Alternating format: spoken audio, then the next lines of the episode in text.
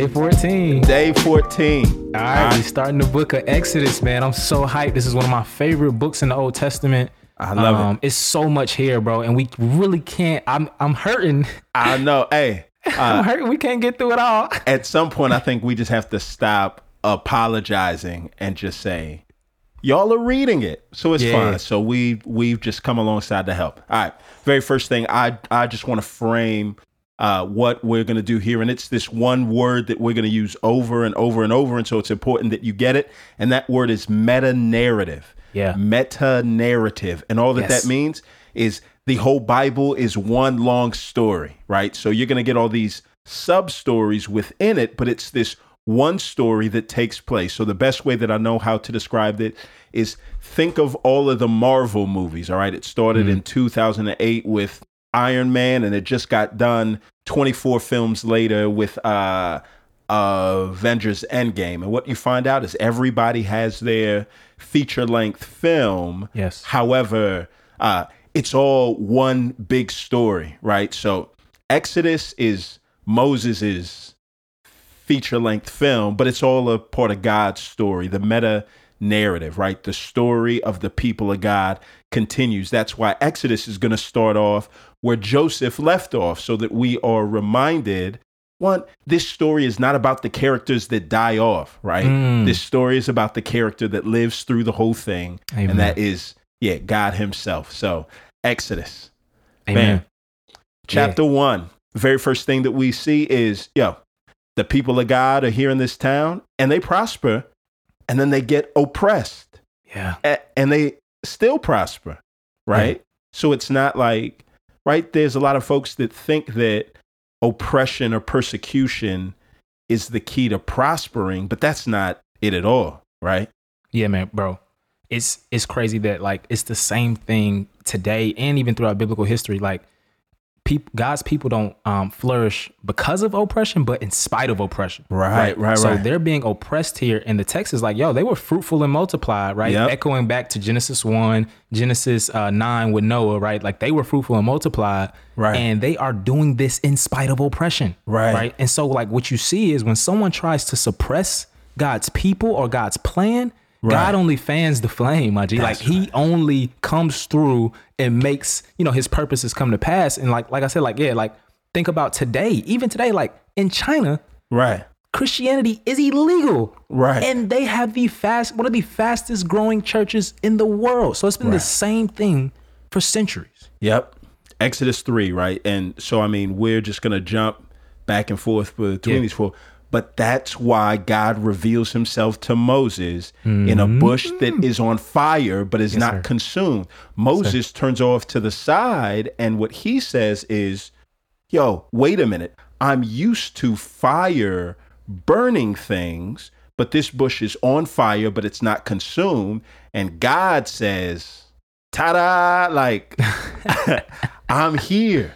The reason why the bush is not consumed is because I'm here. And that's going to be the story with the people of God, that where God's presence is, he reverses the order, uh, the destructive order of nature. Fire burns things, water drowns things, tyrants kill people and stop movements, except for where the people of God are concerned, right? So, or except where God's interests are concerned. So, we, the people of God, find ourselves in a world in slavery, in bondage, oppressed, whatever it is, the bush can be burning, but we're not consumed.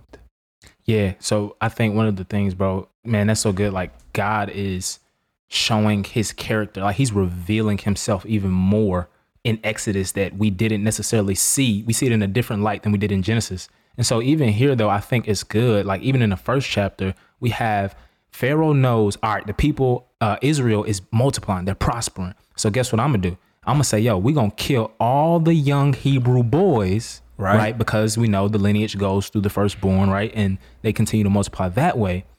And what you have these Hebrew midwives doing, they don't do it. They don't follow through. And I think the Bible is trying to get at, man, like when we are being oppressed, the most righteous thing to do is to resist oppression.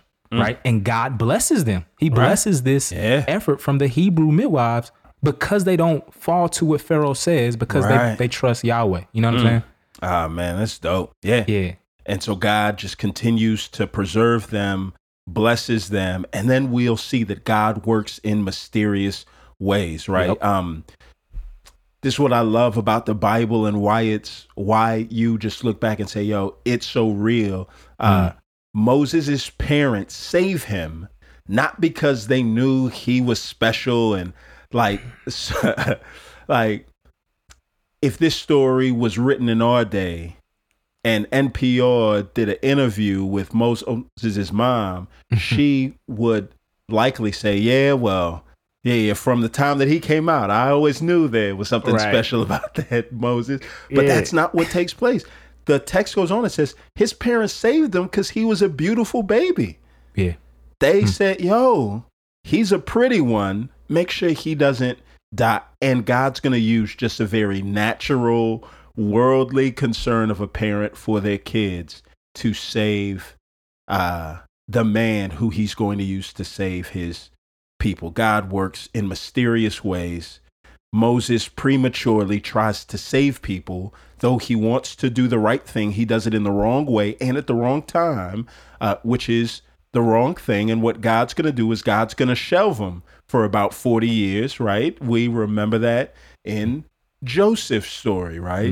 People know inside they're called to do something, but God uh, requires them to wait, or God, uh, the way that God works things out is they've got to wait to fulfill what God would have them to do. But what I love is chapter two ends off verse 24, where it said, Yo, God heard their suffering and God remembered them, right? Remember, the memory of God is always about movement. It's not a trivial thing that God re- recalls like a phone number. When the Bible said God remembers, it means that God is moving towards action on behalf of people that need his help. Yep. So God remembers, like you said, reveals himself to Moses, says, Yo, I'm going to bring my people out of bondage because I have seen and heard their crying, right? And so, Yeah. like, literally, we see, like, man, like, the crazy thing is, bro, it's weird to wrap our minds around because we know the whole story. We know from the beginning God had promised to bring them out, right? Right, right. But they're crying, he says, because they're crying. So it's like God's like control and sovereignty, Mm. but it's also like human responsibility. Like we're supposed to call on the name of the Lord. right. But he knows that he has plans for his people and promises to fulfill for his people. Yeah. And he rescues them, right? The text literally says in 3 8 that like he is going to deliver them or rescue them. And it's so funny, man. I did uh, the assignment and um, in Galatians chapter 1, Paul says, like, yo, like Christ, he says, Christ has rescued us from this present evil age. And it's the same word that is used here in the Greek translation of the Old Testament. And so it's just God, like, man, he he's a liberator. He wants us to be free. Mm. He doesn't want us to be oppressed. He doesn't want us to be in bondage. Amen. And that's what the main thrust of this book about Exodus literally means going out, right? The Yeah. whole book is centered around the people of God coming out of bondage by the power of Yahweh. Amen. And when people are convinced that God cares about them, they worship. Exodus 4 ends off, mm-hmm. right, with people being made aware from Moses that God sees, that God cares. And once they know that God cares, it says they worship, man. And I just think of the world that we live in today, especially, man, at the front end of this civil rights movement that we're in. Yo, Keith, it really feels like, man, what is the biggest, like, apologetic that we have for our faith is something that we don't use enough. And that's taken from the scriptures, telling people God cares about your plight, God cares about where you are right now.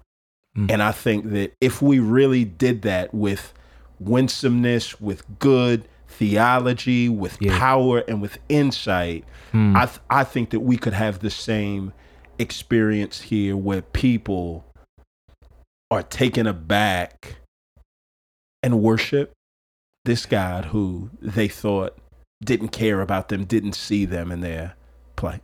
Yeah, and I man, I just love that because in Exodus four, like we have this dude Moses, who is so like, um, insecure. Like he just so Right. he seems on the surface like very inadequate. He's asking questions. What if they doubt? What if they don't believe me? Like I can't speak well. All of these things, and God is like, no, no, no. I'm going to do it. Right. I have the power. And we Yeah. just see over and over again that God uses the least likely mm. people mm. to accomplish his purposes. And so, mm. like, it's not even to your point, like, it's not even about us. You know, we don't Right. even have to be the most gifted, the smartest, to know everything, to have everything all figured out. All we need is to be sons of the Most High God Amen. right? Like he says in 422, for my Israel is my firstborn, sons of the most high God, trust in the power of Yahweh and lean on him and let him lead us Yeah. where we need to be. Yep. Moses constantly asks in his insecurity, God, who am I? Yeah. And God's answer to him is, Moses, do you know who I am? Yeah. Right? Like, Amen. right? And God saying, I am, I am, or I am that I am. The way that we grab a hold of what that text means is to realize the most important thing is that verb to be. It is not the tense. When you play around with the tenses, you understand what God's trying to say, right? So you could say, I am what I will be, or I will be what I am right now, or I have been what I will be, or I have been what I am right now, or what I am right now is what I have been. And it's God Yeah. saying, fam, I do not change. So the most important thing is not who you are. The most important thing that we need to answer is when it comes to God, it's God saying, Do you know who I am? And if we do, that's where courage, yeah, and strength comes from. That's good, bro. Yeah. Amen.